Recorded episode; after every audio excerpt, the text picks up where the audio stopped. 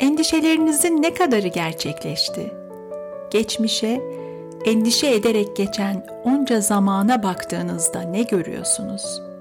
O kadar endişe etmeseydiniz, endişeleriniz size engel olmasaydı eğer, başka neler yapardınız? Geçmişi değiştirmek mümkün değil ama endişenin öğrettikleriyle bugünü değiştirmek ve hikayemizi yeniden şekillendirmek bizim elimizde. Merhaba, ben Ahenk. Her bölümde psikoloji, edebiyat ve felsefenin rehberliğinde insan olmanın anlamını, hayatın anlamını ve mucizevi beynimizi keşfe çıkacağımız Mutlu Beyin podcast'ine hoş geldiniz. Tekrar merhaba. Endişesiz bir hayat mümkün değil. Endişelerden arınmış bir varoluş imkansız. Ama hayatı daha az endişeyle yaşamak mümkün. Lüzumsuz dertlerin, yersiz kaygıların yükünü azaltmak mümkün. 4 bölümlük endişe serisinin 3. bölümündeyiz.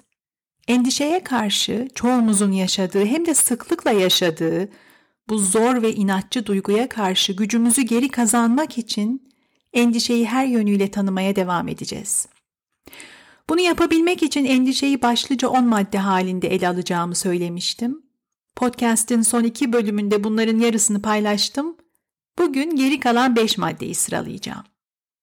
Ama önce yıllar önce öğrendiğim ve aklımda yer eden güçlü bir metafordan bahsetmek istiyorum size. İnsan olmanın, hayatı bir insan beyniyle yaşamanın gerçekliğini net olarak ortaya koyan güzel bir benzetme bu. Eski Budist öğretilerde geçen iki ok metaforu. İki tane ok vardır, diyor Budist felsefe. Bunlardan ilki hepimizin hayatında kaçınılmaz olarak var olan keskin bir oktur. Hayatın her birimizi maruz bıraktığı acıları ve kayıpları temsil eder. Fiziksel acılar, hastalıklar, yaşlanmak, yıpranmak, güçten düşmek, duygusal ıstıraplar, zorluklar, yaşam mücadelesi, sevdiklerimizi yitirmek. Bu ok kaçınılmaz ve kontrol edilemez olandır. Kalbimize saplanır. Bir de ikincisi vardır diye devam ediyor. Bu ikinci ok insanın kalbine saplanan o ilk oka verdiği tepkiden kaynaklanan ilave acıyı simgeler.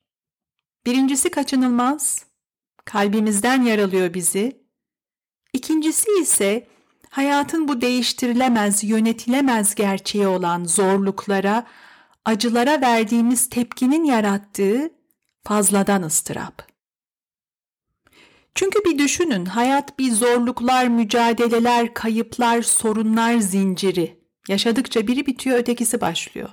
Bunlardan kaçış yok. Bunların her biri kalbimize saplanan birer ok. Hayatın bu zor gerçeklerine verdiğimiz tepki fazladan acı yarattığında, acıyı büyüttüğünde işte ikinci ok budur. Onu kendi düşüncelerimizle yaratırız, alnımıza saplanır. Kısacası ilki kontrolümüz dışında ve kaçınılmazken ikincisi tepkilerimizin ve tutumlarımızın bir sonucu. Kendi kendimize yarattığımız, kendimize dayattığımız, kendimize sapladığımız bir ok gibi fazladan üstlendiğimiz acılar. Çoğu zaman endişe de bunlardan biri. Çünkü endişe en sade haliyle hayatın zorluklarına, bize zor gelen belirsizliklerine verdiğimiz bir duygusal tepki. Başımıza gelen olayları, bizim dışımızdaki koşulları, dış unsurları kontrol edebilmemiz mümkün değil. Bunlar kontrolümüz dışında.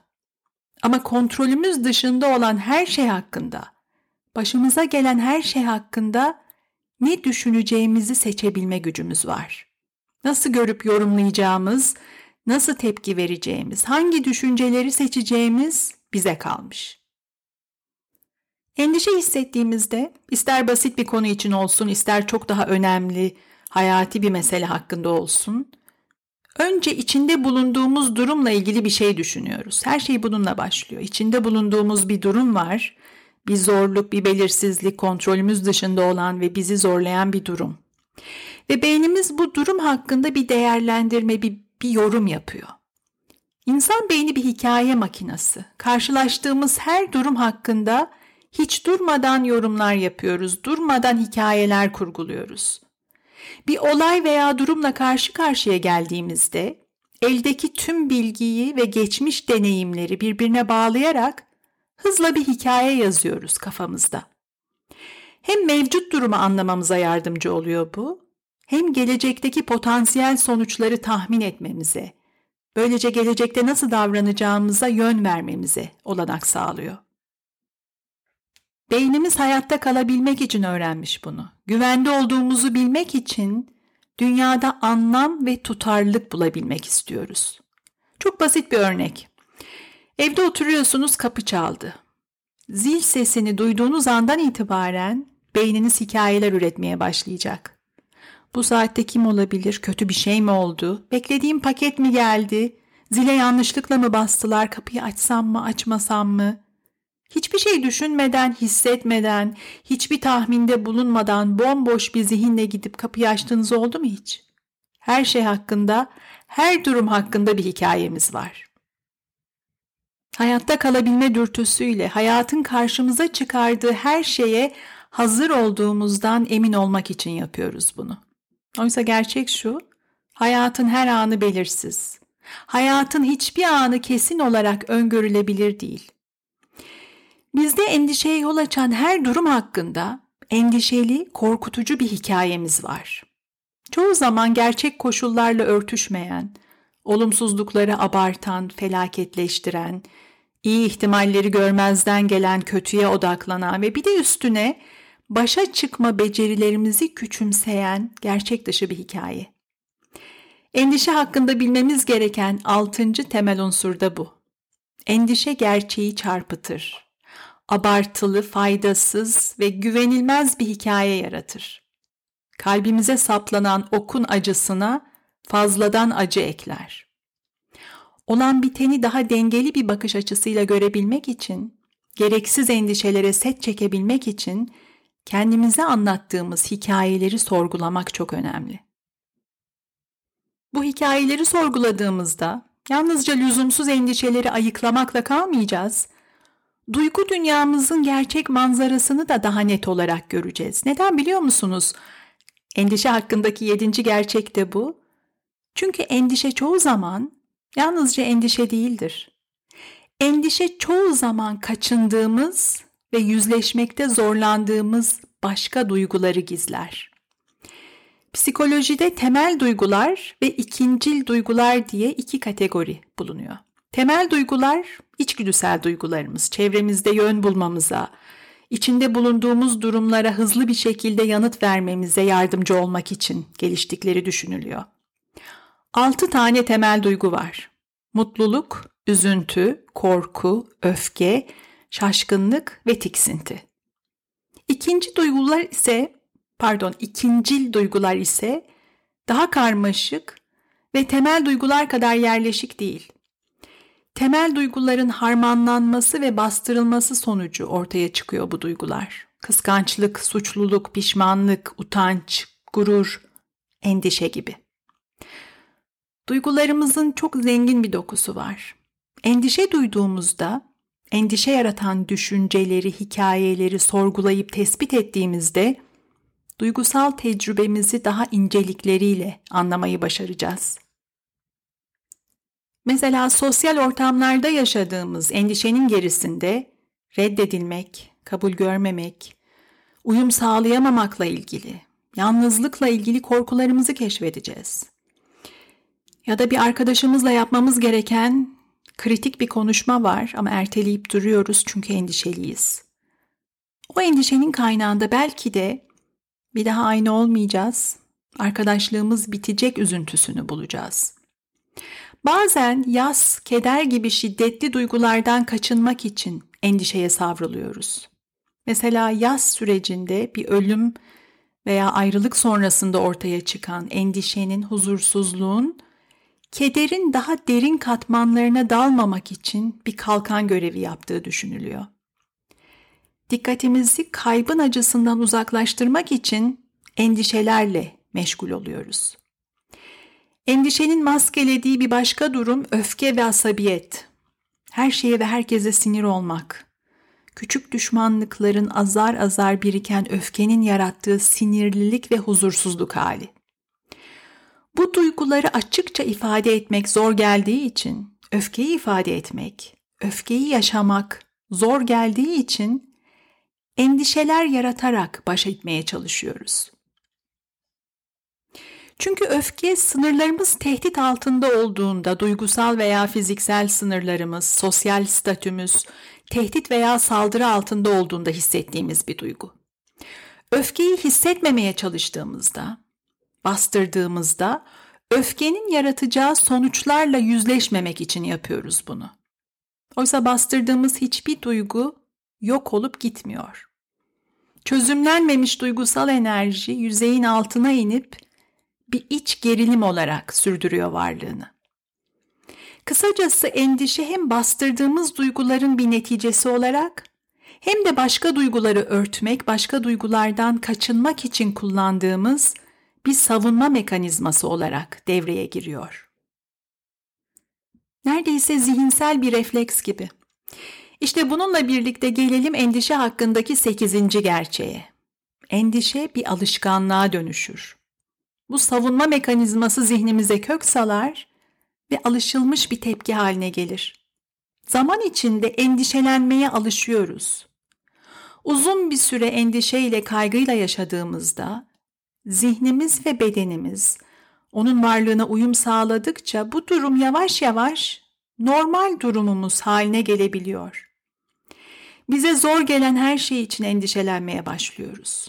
Olayları sürekli olarak tehdit edici veya endişe verici olarak yorumladığımızda dünyayı görmenin alışılmış bir yolu haline geliyor bu. Şunu hatırlamak çok önemli. Her alışkanlık gücünü tekrardan alır.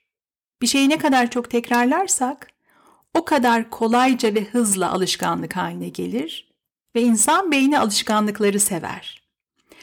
Duygular harekete geçmeye başladığında tanıdık olana yönelmeyi öğreniriz.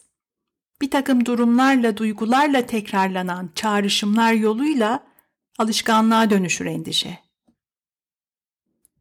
Mesela iş hayatında üstlendiğimiz görevlerin sonuçları hakkında, performansımız hakkında durmadan endişeleniyorsak, çalışma ortamını stres ve endişeyle ilişkilendiriyorsak, beynimiz bir süre sonra bu bağlantıyı fark etmeye başlar. Bu durum tekrarlandıkça alışkanlık güçlenir ve iş ortamı bir endişe ortamı halini alır. Ne zaman bir iş üstlensek, öğrenilmiş bir tepkiyle endişe duymaya başlarız. Bir başka örnek bence birçok kişinin yaşadığı bir tecrübe sabah endişesi. Sabah endişeyle uyanmak. Sabah saatlerinde baş gösteren kaygı, huzursuzluk hali. Sabah gözünüzü açıyorsunuz ve aklınıza gelen ilk şey, düşünmeye başladığınız ilk şey çok zor bir gün olacak veya çok işim var. Nasıl altından kalkacağım? Yetişmeyecek. Buna benzer endişe yaratan düşünceler. Bu durum tekrarlandıkça bir süre sonra beynimizde sabah rutini endişe ve kaygıya bağlanan sinir yollarıyla güçlenecek. Sabahları endişe hissetmek bir alışkanlık haline gelecek. Mesela bazılarımız hastane ortamına girdiğinde ortada hiçbir sebep yokken bile kaygı duyabiliyor. Hastalık sağlık meselesi yokken bir bürokratik sebeple ya da mesela doğum yapmış bir arkadaşımızı ziyaret etmek için mutlu bir sebeple hastaneye gittiğimizde bile duygusal olarak gerildiğimizi, endişelendiğimizi fark edebiliyoruz. Bazıları için kalabalık bir ortam endişeyi tetikleyebiliyor. Gürültü, trafik, bazı insanlar ya uykum kaçarsa diye gece hissedilen endişe. Dedim ya beyin alışkanlıkları sever. Beyin bildiklerine tanıdık olana güvenmeyi öğrenir. Yaşadığımız her zorlukta, her belirsizlikte bir yoldaş gibi endişeye sığınmayı öğreniyoruz. Ve endişe alışkanlığa dönüştüğünde, her şey için çok çabuk endişelenmeye başladığımızda, en çok hissettiğimiz duygu haline geldiğinde endişe, kendimize çok yorucu bir hayat yaratmış oluyoruz. Evhamlı olmaktan bahsederiz bazen. Ben çok evhamlıyımdır, sen çok evhamlısın gibi. Sanki daha yumuşak, daha sevimlice bir şeymiş gibi geliyor kulağa evham. Arapça kökenli bir sözcük. Kötüye yorma anlamına gelen vehimden geliyormuş. Endişe, kaygı dediğimiz şey de tam bu değil mi zaten? Kötüye yormak, evham, kaygı, kuruntu, durmadan tasalanmak, dertlenmek, endişe etmek. Yorucu, yıpratıcı bir hayata hapsediyor bizi. Kendimizi hep güvensiz hissettiğimiz düşman bir dünyaya hapsediyor. Endişenin olduğu yerde mutlaka bir tehdit var çünkü. Gerçek ya da uydurma, gerçek veya hayali bir tehditle karşı karşıya olduğumuzu düşünüyoruz endişelendiğimizde. Ve buna yanıt olarak beyin adrenalin ve kortizol gibi stres hormonlarını tetikliyor. Bir tehlike algısı karşısında fizyolojik olarak nasıl hazırlanıyoruz? Bunları son iki bölümde ayrıntılı olarak anlatmıştım. Stres hormonları bir bakıma vücudun süper kahramanları gibi. Daha uyanık, enerjik, daha atak hale geliyoruz bu hormonların etkisiyle. Stres hormonları bir tehlikeyle baş etmemiz için kısa süreli olarak devreye girdiğinde hayatımızı kurtarıyor ama bu fizyolojik durum, bu stres hali kronikleştiği zaman kortizol, adrenalin uzun süre boyunca salınmaya devam ettiğinde endişe kronik endişe halini aldığında işte o zaman işin rengi değişiyor. Endişe hakkındaki dokuzuncu gerçek de bu. Endişe yıpratır, bizi yorar, tüketir, sağlığımızı bozar. Kronik endişe kalp sağlığı için bir tehdit. Sindirim sorunları, kas gerginliği dolayısıyla kas ağrıları, uyku bozuklukları, kronik yorgunluk gibi hayat kalitesini ciddi anlamda etkileyen durumlara sebep olabiliyor. Bunlar kronik endişenin bilinen sonuçları. Bir de daha az bilinen, şaşırtıcı bir takım işaretlerle kendini gösterebiliyor uzun süreli kaygı endişe hali. Bunlardan biri tat bozukluğu mesela. Stres hormonları tat algısında değişime yol açıyor. Birçoğumuz tecrübe etmişizdir. Kaygı, korku, heyecan, stres gibi durumlar ağızda kuruluk yaratır. Dilimiz damağımız kurur. Tükürükteki azalma tatları doğru şekilde algılama yeteneğini bozan bir durum. Tatları daha ekşi, acı, daha metalik algılamaya yatkın oluyormuşuz bu durumda. Hani deriz ya, tadım tuzum kaçtı, ağzımın hiç tadı kalmadı. Yalnızca duygusal ifadeler değil bunlar, fizyolojik olarak da doğrulukları var. Tat bozukluğu basit bir mesele gibi görünebilir ama öyle değil aslında. İştah kaybı yapabildiği gibi bir türlü tat alamama, tatmin olamama hali duygusal bir açlık yarattığı için aşırı yemeye de sebep olabiliyor. Bunun gibi daha az bilinen ya da daha az dikkat çeken başka fiziksel durumlar, sağlık sorunları da var kronik endişenin sebep olduğu. Uyku sırasında diş sıkmaktan kaynaklanan çene ağrısı hatta diş sorunları, hıçkırık, çok sık hıçkırık tutması, hormonal sorunlar, adet döngüsünün bozulması mesela, cilt sorunları, çok sık hastalanmak, soğuk algınlığı, grip geçirmek, bağışıklık sistemi zayıf düştüğü için, baş ağrıları hatta migren. Bir fırtına gibi endişe. Tıpkı bir fırtınanın atmosferi etkilemesi gibi, doğayı etkilemesi gibi zihnin ötesine geçerek fiziksel varlığımızı da sarsan bir durum. Ama bu fırtınanın ortasında bir fırsat bulmak mümkün. Endişe hakkında paylaşmak istediğim son madde, endişe hakkındaki onuncu gerçekte bu. Endişe büyümek, gelişmek, güçlenmek için bir fırsattır. Endişenin verdiği enerjiyi, endişenin yarattığı sarsıntıyı başka bir şeye dönüştürme imkanımız var. Bu yaklaşım endişeyi bu gözle görmek, endişeyle baş edebilmek için faydalanabileceğimiz en önemli araçlardan biri aslında. Hem kendimizi daha iyi tanımak için, korkularımızı daha iyi anlamak için bir fırsat endişe, hem de düşüncelerimizle doğru sorularla, sorgulayıcı bir bakış açısıyla yeniden şekillendirebileceğimiz bir enerji. Nasıl başarabiliriz bunu? Önümüzdeki hafta Endişe serisinin son bölümünde bunu cevaplamaya çalışacağım. Daha az endişe, daha çok huzur için, daha akıllı bir hayat için yapabileceğimiz çok şey var. Beni dinlediğiniz için teşekkür ederim. Yeni bölümleri kaçırmamak için Mutlu Bey'in takibi alın. Her pazartesi görüşmek dileğiyle.